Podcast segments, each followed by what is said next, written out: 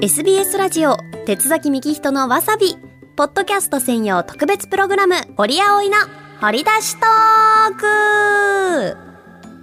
ク。さあこのポッドキャストでしか聞けないコーナー堀葵の掘り出しトーク、まあ、どんなコーナーかと言いますと本編のわさびではですね深く掘り下げなかった話題などをゆるーく、まあ、自ら掘り出してお届けするというコーナーになっております。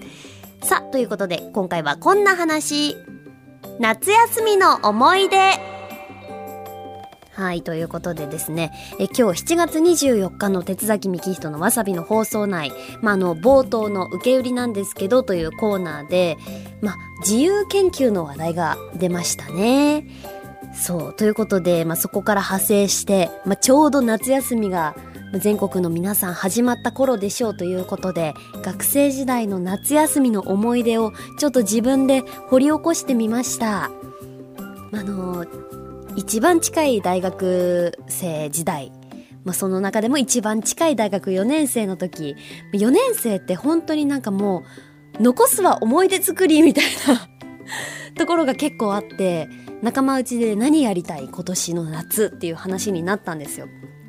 でそこでこう出てきたのが長岡の花火大会に行きたい、まあ、これ新潟県長岡市でやってる長岡祭りっていう花火大会なんですけどこれ日本三大花火大会のうちの一つなんですよね。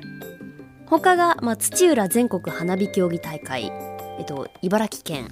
そして大曲の花火。これは秋田県っていう風になっているんですけど、まあ、私自身も北陸出身なので一番こうゆかりのあった長岡の花火大会に行ってみたいっていう話をしたところもう周りのみんなから大賛成を受けまして行くことになったんですよ。こうサークルの中で6人ほどメンバーを集めて男女入り混じった形で。で1人車が運転できる子がいてレンタカーを借りて東京からみんなで長岡に行く。でスケジュールとしてはですねあのまず夕方から出発して夜の花火大会に間に合うように到着すると。夕方じゃないかな。まあまあまああの1日目、まあ、出発して長岡に着いてそこで海鮮を食べてそのまま花火を見るとまず。でその後みんなでコテージに泊まってそっからゆっくりまた帰ろうっていう感じで計画を立てましてまあ、行くことになったわけですね。その話をバイト先で、ちょうど長岡市出身の後輩の男の子がいたので、その子に話したら、いや、もう長岡花火なんて、もう、は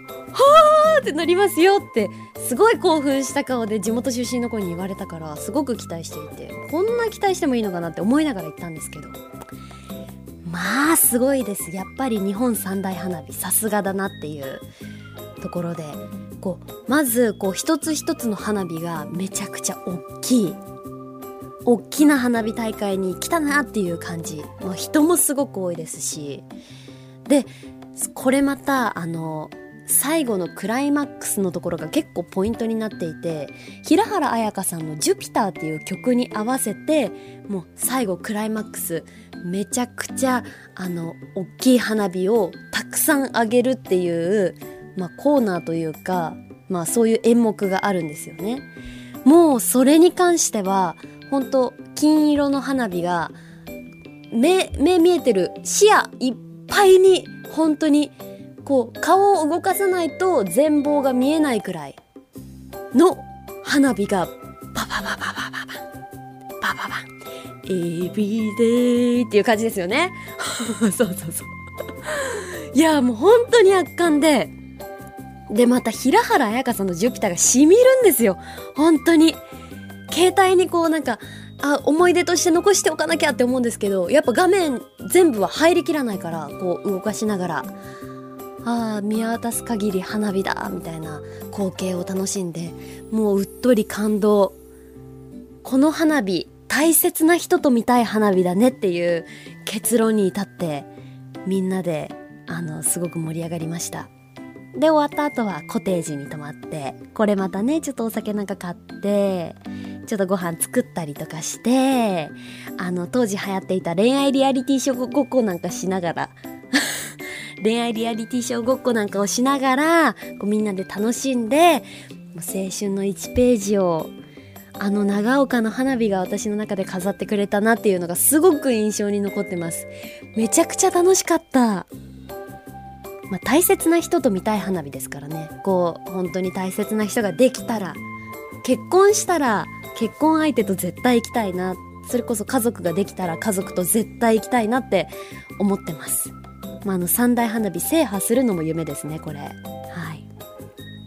まあ私はその後こうコテージに泊まって、えー、また車でみんなでレンタカーで帰ってきてそのままその足でアナウンススクールの友達とビアガーデンに行きましためちゃくちゃ遊んでたな、大学4年生。本当に。いやー、楽しかったなという夏休みの思い出でした。さあ、ということで、SBS ラジオ、鉄崎幹人のわさび、ポッドキャスト専用特別プログラム、堀葵の掘り出しトーク夏休み、今年は何したいかな？うん。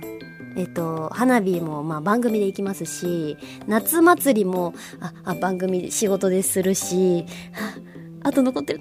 ゴーヤチャンプル作るぐらいはちょっと夏のうちにしたいなという目標があります。はい。ということで、堀葵の掘り出しトーク、今日はこれにておしまいです。次回もお楽しみに